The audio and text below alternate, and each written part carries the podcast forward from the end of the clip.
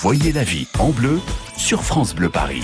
Frédéric Le Tornier, vous avez vu la météo pour le week-end qui arrive là Estival. Hein On se Estival, réjouit. Il va faire 28 degrés, plein soleil. Je pense que c'est le bon moment pour aller à la piscine. Donc, Mmh. des champions du monde pour apprendre à nager à nos enfants, c'est quand même la classe. Ah oui, c'est pas mal. Parce que les nageurs de l'équipe de France mettent leur notoriété au service de cette belle opération qui s'appelle Nageurs et Citoyens.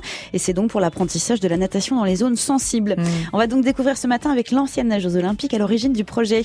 Bonjour Sophie Camoun. Bonjour. Aujourd'hui, de nombreux enfants à l'école primaire ne savent pas nager. Vous êtes partie de ce, constat pour euh, lancer Nageurs et Citoyens?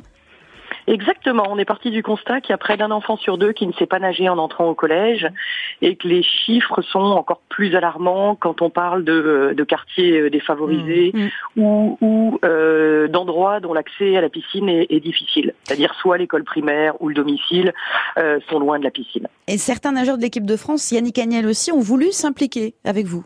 Exactement. Donc c'est un programme qui consiste à, justement à emmener les enfants à la piscine, les enfants qui ne savent pas nager. Et quand je dis ne pas savoir nager, c'est pas ne pas savoir nager les quatre nages, Oui. c'est vraiment ne pas être capable d'être autonome dans l'eau Mm. et de s'en sortir si l'enfant tombe accidentellement dans l'eau. Et donc on les emmène à la piscine, on leur offre un équipement de natation et on leur fait faire leur première séance de natation avec les champions. Et ensuite la ville euh, s'engage à prendre le relais. Euh, pour faire faire les séances suivantes jusqu'à ce que l'enfant soit autonome. Et on va même encore plus loin puisque la Fédération française de natation offre la licence aux enfants qui souhaiteront continuer l'apprentissage dans un club euh, à la suite de ce qu'ils auront fait avec, euh, avec la municipalité. C'est génial. Oui, c'est pas juste une journée. En plus, on sent que vous leur faites découvrir un, un nouvel univers complet. Exactement, c'est la condition sine qua non hein, pour, euh, pour pouvoir euh, justement avoir les, les champions qui viennent dans la ville. On n'est pas en train de faire une opération marketing avec des, euh, des champions qui viennent Oui. euh, dans une piscine et, et faire entre guillemets un one shot.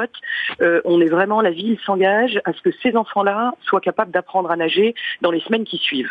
Le coup d'envoi, il a été donné à, à Vanves. C'était en avril. Comment ça Oui. s'est passé Vous nous racontez?